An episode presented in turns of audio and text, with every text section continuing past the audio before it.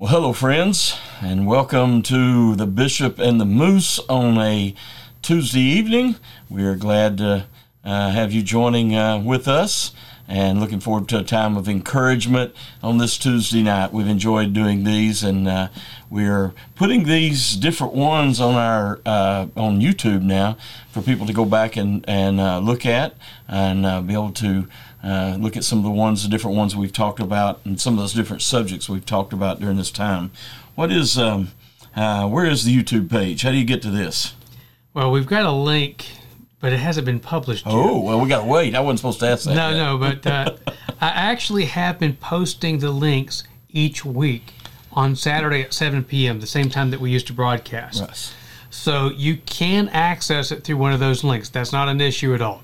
Yes, well, great. Well, fantastic. Well, listen, tonight uh, we want to talk about something that uh, comes up often, and uh, I'm afraid that it just never, uh, some, too many believers do not get victory in this area of their life. And the area I'm talking about mainly is talking about fear and how fear can control us and really dominate our lives. And with what's going on in the world today, uh, it has just ramped up all around us, and people are struggling uh, with uh, this idea of just being uh, absolutely scared. I, I've really noticed that if you listen to national media and even local media, and you listen to a news program, there's one message that's coming out from all of the major news, and that is fear. You need to be afraid. You know, you're going to die. All of these things. It's just over and over the negative pushing of that. And hey, we are living in some challenging times, but there's a difference between a uh, preparation in our life uh, that we take things seriously when needed to, and being controlled by fear. In the Bible, refers to it as a spirit of fear, which involves it being an entity, a demonic entity that can literally bring us to a halt in our life and keep us uh, from moving uh, forward. Uh, fear is powerful. Oh, fear is extremely powerful. I mean, if you look through history, fear has done many things to people throughout their lifetime. It's caused some people to have heart attacks. Some people have had anxiety to such a point to where they've gotten ill, physically ill. Mm-hmm. Some people have nervous breakdowns and end up in mental institutions when the anxiety gets so strong. Uh, our health can be massively affected through fear and through the spirit of fear. It can cause triggers in our body that causes chemical reactions. Our bodies will secrete different chemicals that can either help or harm us depending upon the mood that we're in. And fear and stress is something that's always mm-hmm. negative on the body you know that it is. Uh, they every, every doctor, every person talks about that and speaks to how you know important it is to get these things out of our, our lives. I, I thought about when you said that, uh, Kirk, is when our Lord said about the days that would precede His coming, and He says, "Men's heart will fail them out of fear." And the fear will become so great that, that as you said, you know, the heart just it stops. And uh, so it's, it's a powerful thing. Well, how do we get victory over this? I mean, we've talked about it, you know, many of these. I've preached uh, more in my ministry and then in these last six months very much about it as people are dealing with things. And there's so many truths from Scripture, but I've discovered a passage in Hebrews that that really goes to the heart of this matter. And uh, I want to want to just introduce it to you for a moment, and then make some uh, observations that we can uh, make about it that hopefully will help you practically learn how to step out of that uh, fear and anxiety, fear and depression. Depression is usually when people are depressed about the past. Something hasn't worked out in their life, and they're depressed over that. Uh, fear and anxiety are usually about the future, and that fear comes at us in, in that way. But there's a root fear uh, I believe, under all fears, and uh, it's just the fear of death. It, it, can be the one that plays on us that can cause so much damage to us and damage to our uh, our ability to function uh, in the world uh, that that we're in.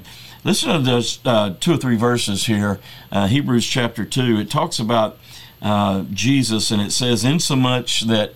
and we as children, that as human beings, it's talking about here, we have partaken of flesh and blood. All human beings are of flesh and blood.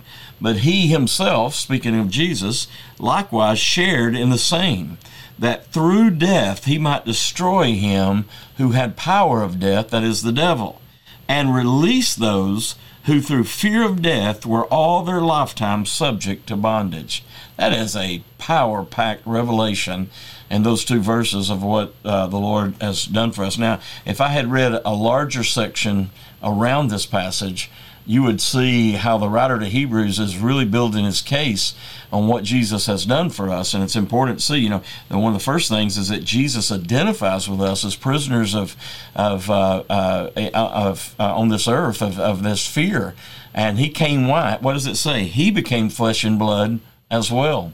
That is the greatest scandal that there ever could be for those that are the intelligent and the academic and the religious of this world. How can God? God has to be so much different than us. How could God become flesh and blood? There's no way. Many people reject Christianity outright just over that, that notion that God would become a man, but it's the heart of our Christian revelation that we have uh, in scriptures. That God loved us enough that he became one of us. Uh, I told a story Sunday, uh, Kirk. You know, it's an old story that we used to tell, kind of archaic and very dated and very simple today. But a little bit of the point of a of a farmer looking out in a snowstorm and seeing these birds that are dying in the snowstorm, and he wants to do something. So he goes and opens his barn up so they can go in and survive the storm. Well, they wouldn't go in the barn. He tried to shoo them in. They flew off. They'd come back. They were shivering. They were about to freeze to death. He got so frustrated looking out from his house. He said, "You know, if I could become a bird, I could lead them in there, but I'm too big. They're scared of me." And we use that as an illustration to talk about how God Himself uh, became one of us, not just for that reason, but for the reason that we could identify with him as he identified with us, and he leads us in victory. So look at that great humiliation that that that our God has done to become one of us. To you know, I always say it like this: He was. The Bible says God is spirit, but he who is spirit became time, came flesh, you know, here. Uh, he was eternity. He knew nothing but eternity that we can't even fully conceive, and yet he became measured in time. All of these things, this great humiliation, Paul spoke of it in his famous passage in Philippians 2, verse 5 through 11, where he talks about the kenosis passage, the great emptying passage. He didn't, he, he came here and he humbled himself not only to be a man, but all the way to the point of death. And that's the main thing. His obedience in coming here was not just that he, came a, a man. That's scandal number one. scandal number two is he he suffered. God suffered. Isn't that powerful? It is powerful, Pastor. And you know, and another thing I think we forget about a lot of times is, you know, for him to be the perfect sacrifice, mm-hmm. he had to go through everything. And what does the Bible say? That is common to man. Mm-hmm. So anything that's common that you that you or I would go through on a daily basis and we would have to make a choice from right and wrong, guess what? Christ suffered that. He looked at it and he said, "No, there's a better way. There's a way that leads me to my Father, which leads to peace and to true life." And he chose the right path. So if he chose that right path, not only is it possible for you and I to do so, but he also helps give you and I the strength to do it. You know, yes. and that's one of the things we often overlook and we forget. That's you know when you say that it, you know the one thing he identified with of all the human uh, uh, emotions and yes. uh, human temptations and all of this was fear.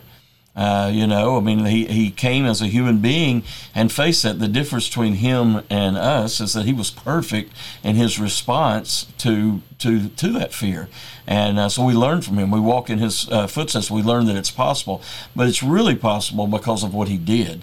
And so when he came and identified, but he also suffered. And and the, back in Hebrews chapter two and verse ten, it actually says it was fitting for him. It was fitting. It was the it was that was what he was supposed to do, and he suffered for us. He he died on the cross. And you could go through the sufferings of Christ, and you could do it and talk about all the details of the cross. Many of you have seen the Passion uh, of the Christ that Mel Gibson did many years ago, and uh, so many people say that's just too uh, intense. And the truth of the matter is, if he had done it like way he probably really happened, we wouldn't have been able to any of us stand looking at it and uh, the, the the horrible torture that he went through and the suffering that took place and and the crowning point of that on the cross when he uses Psalm 22 which is quoted in this passage and he cries out to God and says my God my God why hast thou That's forsaken right. me and so he you know he's now in a thing Spurgeon, the great preacher, said, "I'm looking down at a shaft that I cannot understand and see no light in, and how God can forsake God." It was a tremendous mystery, but it was a very painful thing that that he went through. Now he goes through all of that. Why does he do that? Well, I love what uh, verse ten, back in verse ten, says. He said he did it because he's the captain of our salvation, right. and he was bringing many sons to glory. I, I, the word captain there is a beautiful original word in the in the Greek New Testament, and it, it's the word of a of a forerunner. It's one of uh, I think it's best translated really as pioneer. And you know, when the Bible later in Hebrews says he's the author and finisher of our faith, that word author is the same word here. He's the pioneer and the perfecter of our faith. He's the, uh, he's the one that's gone ahead, paid the price uh, to do that. Kirk, I always look at men or women that are very successful in business, and if I get a chance to meet them or someone I know and I get to know them, I know something before I ever start talking to them. I know there's some scars on their back. I know you don't oh, yes. build a successful business without paying a price, and the same thing's true of building a church or anything. Uh, you know, there's a price involved, uh, you know, in, in doing that, and so this pioneer goes before and pays the price. Now you think about a hero of a city. He goes into the city and uh, he pays the price to build a city so that many sons and daughters can live there. He uh, pays the price as a uh, uh, beginning a family and starting a family so that true sons and daughters can come and enjoy uh, the brotherhood uh, in in a family. all of the, all of these, he builds a kingdom so that people can come together and enjoy, uh, you know, a rule of peace under his wise and benevolent leadership. So he's the pioneer. He's the great pioneer of faith. Now, what does this got to do with fear? Okay, he identified with us. He came and suffered for us. But then when it comes down to us, it said, here's what he accomplished in doing that. And it speaks of him identifying with us as ch- children of flesh and blood. But it says, through death he might destroy him who had the power of death, that is the devil. And so the word to, to, destroy there is, is not an idea of obliterating to nothingness in the sense of the devil's still around uh, now, but it was the idea of destroying and rendering one useless. Uh, making null and void their authority, taking away all of their authority, and so he doesn't have that anymore. He can't he can't uh, sway death over us as something that we would so fear and scare uh, that we uh, would be uh, not able to do anything in, in this world. And that's what he did. Jesus took that away from him. And then in the very next verse, to release those who through fear of death were all their lifetime subject to bondage. The Greek word for fear is phobos, phobia and uh, man, all the phobias. And you know, I think there's some spiritual phobias that people get, and I I see this Kirk most often here uh, with um, you know I, I've tried to be a good citizen, and unlike a lot of people, I know my limits. I know where I fit. I know my lane. And I understand I'm not an epidemiologist. I'm not a biologist. I, I, I can't speak with great authority about how viruses are transmitted. And I can learn, I can observe, I can, but I am a discerner. And I do know when I'm getting fed a line and when I'm not. I can see something that's not right on some of those things. And, uh, you know, I've, I've watched uh, over the course of this thing, and people got really upset, or I mean, a lot of us really kind of raised our eyebrows back in March when they said we got we need to shut churches down. But the difference was then is that everybody was having to be affected by this, and we were no different than, than everybody else. So we, we also, you know, observed that quarantine time for those many weeks here in Texas. It was about two months that we actually, we had people come. Uh, it's Texas. Everybody's going to rebel around here. Nobody's going to tell everybody what to do around here. But we had, you know, a very small group that kind of helped us get our our uh, live stream on. But then later, you start watching across the country in other states and things that are being said. And I think the really one that got me, Kirk, was in our local newspaper here in in Dallas area. They had a big chart. I don't know if it was released from the governor's office or what, but the chart was the all the activities you do and how how fearful you should be of these activities because you might get the virus. And it starts off very, you know, yellow, like going for a jog, going to the park, those type things. And it starts getting redder and redder until you get to the very bottom and it's bright red. And the next to last one is going to church. going to church is the worst thing that you can do. And I thought, what? And you know, I mean, and so last Friday, I, I told this uh, the day, uh, Kirk, but last Friday, my wife and I needed a uh, uh a new a washing machine and uh, we found out that all the manufacturing plants shut down in March during the quarantine. There are no washing machines. Uh, we, we were looking around, but we went to Lowe's, we went to Home Depot, went to, had to stop at Walmart for something. And then later in the day, my daughter took me to a coffee shop up the road. We went to the drive through to get a cup of coffee, and we were coming back. And as I pulled into where the neighborhood I live in, I passed, you know, it must be 50 ball fields that are there in our recreation area of our city and every ball field was packed. All the men and women sitting around sipping on their energy drinks and talking to one another and having fun and laughing. You know, Don't forget the tents. They all had their tents up, their lawn chairs out, out and I, I, don't think half of them had a mask on. I know I didn't see any mask, uh, you know, out there. And then, uh, then I passed the pool, the community pool. Hundreds of kids jumping in the water, the lifeguards all around, moms and dads standing around talking. And then I got to thinking after, you know, going to Lowe's and Home Depot and I couldn't hardly get in. There's such a crowd of people shopping. And then I, you know, go to Walmart. Then I go by the ball fields. Then I go back and I thought, but going to church is going to kill you. And, uh, you know, that's where you begin to have that discernment come up over your uh, thing. And I, I, listen, I believe there, there, are people in our church that, for whatever reason, some who had symptoms or whatever, they don't need to be here, they don't want them here. And then others that, because of some health issues in their life, they don't need to even be out. That's why we have live streaming. That's what it's supposed to be. That's what we're supposed to do. I'm not saying everybody ought to go to church. Like I'm just saying there are a lot of people that don't go because of fear because the media has said you're going to die if you go to church and yet all these other activities are okay. And you know, I, it just raises your eyebrows about that. And again, I just start seeing people again paralyzed by that.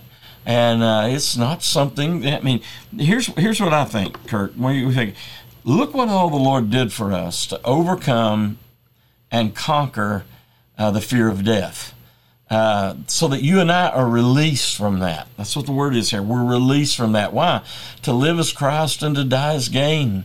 We know that our elder brother, the firstborn of many brethren, Jesus, has paid the price. And what did he do? He went through uh, death and he conquered it right. and came forth from the grave and he's the firstborn of many. All the rest of us who believe in him will experience the same thing. Death is not final. It is the step into the, the fulfillment of our destiny forever and ever in eternity. And we we know that. We're liberated from that fear. How could i allow the world around me to rob me of the ability to function and to live my life and doing that. That that's what grabs me about this fear thing is when I see that. What do you think, Kirk? When when you say, um, you know, I say this, and I say that when you find yourself not participating in an activity you wanted to participate in simply because you're driven by what may happen and in a fear that is and I'm not talking about daredevils I'm not talking about that I'm talking about normal you you find yourself a prisoner in your home or prisoner uh, you know, that you just feel like I can't, you know, function in that way, that's where it becomes debilitating. That's when it comes to the point where it really just holds you back and keeps you from moving forward.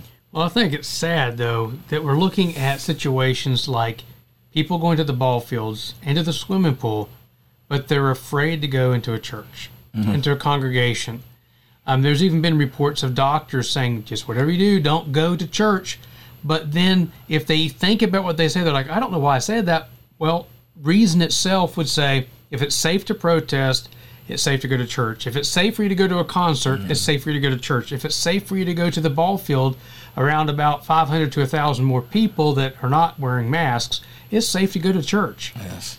And we're, uh, and I, I don't think at these places that we're talking about there, they're doing what we do. We wipe down everything uh, a uh, hundred times while while people are here before they come, after they're, as they're leaving, all that. We kind of make it safe inside in every way we possibly can, and, and all that. And I'm I'm not just on the hobby horse of church. Church is just about one of the manifestations of that right now. But I'm watching people that even not church, they're not doing anything. They're they're chained. They're they're they've become um, you know so fearful of that. I, I, I don't want to, you know, we people have said this before. I want to be smart. I don't want to cause another person problem. I have to wear a mask. I wear a mask when I go to the store or wherever we had to, you know, go. They say I put one on. I'm gonna I'm gonna do what they, you know, I'm gonna be a good citizen. I'm not I'm not gonna be stupid. I'm not gonna run out here and just tell. I'm not yeah. talking about that. I'm just talking about I'm not gonna quit living life because of fear. Because what kind of life is that? So, how do you get out of this? Well, just get back to looking what Jesus did for us. He set us free of this. And I, I just say it this way, as plain as I know find your victory. Find, let God emancipate you from any bondage that has come upon you because all you've heard around you is fear, fear, fear, fear. You're going to die, you're going to die, you're going to die. And some people might even be saying out there, but Jesus never faced it like this. Mm-hmm. He never went through anything that really made him stress out well, we know for a fact that's not true. That's not true. He knew he was going to die. And yeah. some people say, well, he just laid it all down. Well, yes, he did lay it down like a lamb to the slaughter. However, at the same time, we see also he was given words of knowledge throughout the Word of God where he knew different cities wanted to kill him and he would avoid those cities because he knew it was not his time. Yeah. So he had words of knowledge. He knew where the Father was taking him, and he knew what the outcome was to be, in the appropriate times. And when he got the foreknowledge or the word of knowledge that he was going to die, he withdrew to the Garden of Bethany and he took his disciples and said, Hey, pray with me all night. And yes. they kept falling asleep on him. Um, exactly. And then he gets to such a stress point that he begins to sweat blood as he prays. Mm, mm. You know, and there's been medical studies done on that. Yes. The amount of stress it takes to get someone to sweat blood and he had to be under such duress. But what do we do? We don't tend to persevere. Jesus persevered. We don't tend to keep pressing in. Jesus continued to press in. He did not allow the fear of what he knew was coming yes. to get him. Instead, he pressed into his Father, ended up in his arms, and was comforted even though he knew death and suffering was coming towards him. Yes, I think I, I add what you just said there uh, you know, his was not just the point of death; it was what the cup. That's right. That he was going to have to drink, and that was the enormous uh, suffering associated with his death. I don't believe a normal man could have even survived to the cross. What all he went through, and uh, you know, again, not just the physical, which is overwhelming you know, with that Roman torture that they would do to one and, and the crown of thorns and all of those type of things, but also the emotional yeah. of seeing the people he loves, the people he came for, you know, hurling uh, curses at him, and the, the, the Roman soldiers playing games. Uh, you know, in the way they were doing it. All, all, of those things. I mean, what an overwhelming. So we can never say, and the writer to Hebrews makes it clear later when he says, you know, we do not have a high priest that was not tempted in all points as we were. Uh, he, you know, not just temptations of the flesh, but but That's also going through the human experience the way we did. He understands, he knows, and he paid that price so you and I wouldn't have to live in that fear. And uh, that that's the most immense. That's the most, you know, fullness that comes with knowing Christ. That that I have the reason and purpose. I I was relating um, to uh, my daughter we were having a discussion and we were talking about another religion that somebody was of that uh, was a religion that just was born in the 1960s, and a lot of people follow it today. And I said, you know, my, you know, if they said many will come and say I'm the Christ, I said, look, if they're not 2,000 years old at least, you know, uh, if they're you're not from eternity, if they're if they're not uh, have scars in their hands and on their feet, you know, that that's not him. Uh, he he paid the price, and he did this. This is real, and you know, they had such a weird view of the afterlife. This particular religion we were talking about, and I'm just thinking about how hopeless it is when someone dies uh, to not, you know, have this this thing about you're going to go to this world and you're going to shed this and you're going to do that, going and it's just all made up in the last 50 years, 60 years, and you know, we're like man, we have something that goes back from the very beginning and has been practiced for people from the beginning and has a has a uh, truth that winds its way through the ages, and all of it comes together perfectly in Jesus. And since then, many have used his name wrongly and done very bad things in his name, but always against his character of who he really is. And we have this this fullness, and and more than anything, we have this understanding of the victory over death. That's right. And it, it you know, either, either we believe it or we don't. If we don't believe it, we're not a believer. I think that's one of the biggest problems. Unbelieving believers today. We need to be a believing believer. We need to believe He said it. You know, if any man believes in me, that He, you know, he, he, the, the resurrection and the life I am, you know, though He's dead, yet shall He live.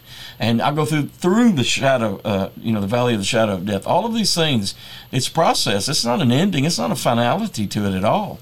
And uh, so, you know, uh, we have to look at that. We have to get the victory. I just sometimes I get run out of practical things. I come back to theological things, and then I want to just reach in the screen and say, "Hey, find your victory." That's right. Christ didn't die for you to be bound up in fear.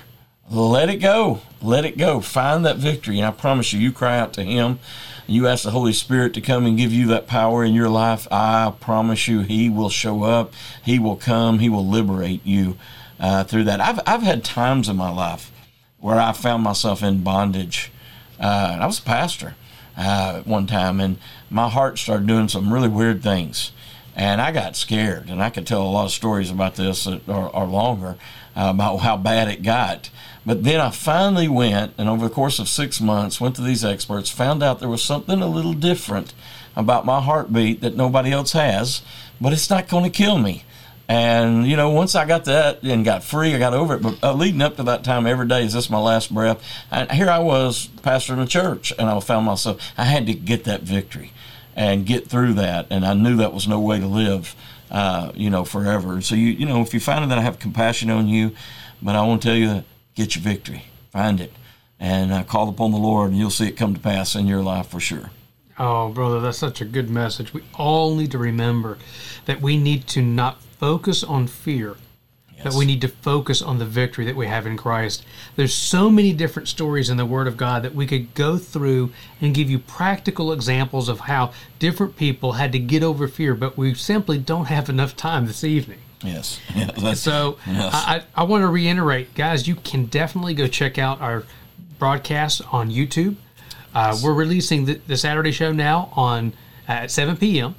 And we go ahead and release a link every Saturday on Facebook. And uh, eventually we'll get a, a, link or something that we can put out there so that y'all can just click it on the church's website or on the Moose Ministry website, either way, and it'll make it quick and easy for you to get to. But guys, we really appreciate you coming out here. Continue to seek God for your victory. Don't allow fear to be your victor, but be a victor over fear. Remember, you can always go to mooseministriesinc.com and submit your prayer request there, or yes. you can email Pastor Barry at bklingen at trophylakes.org. Guys, God bless you. God bless you.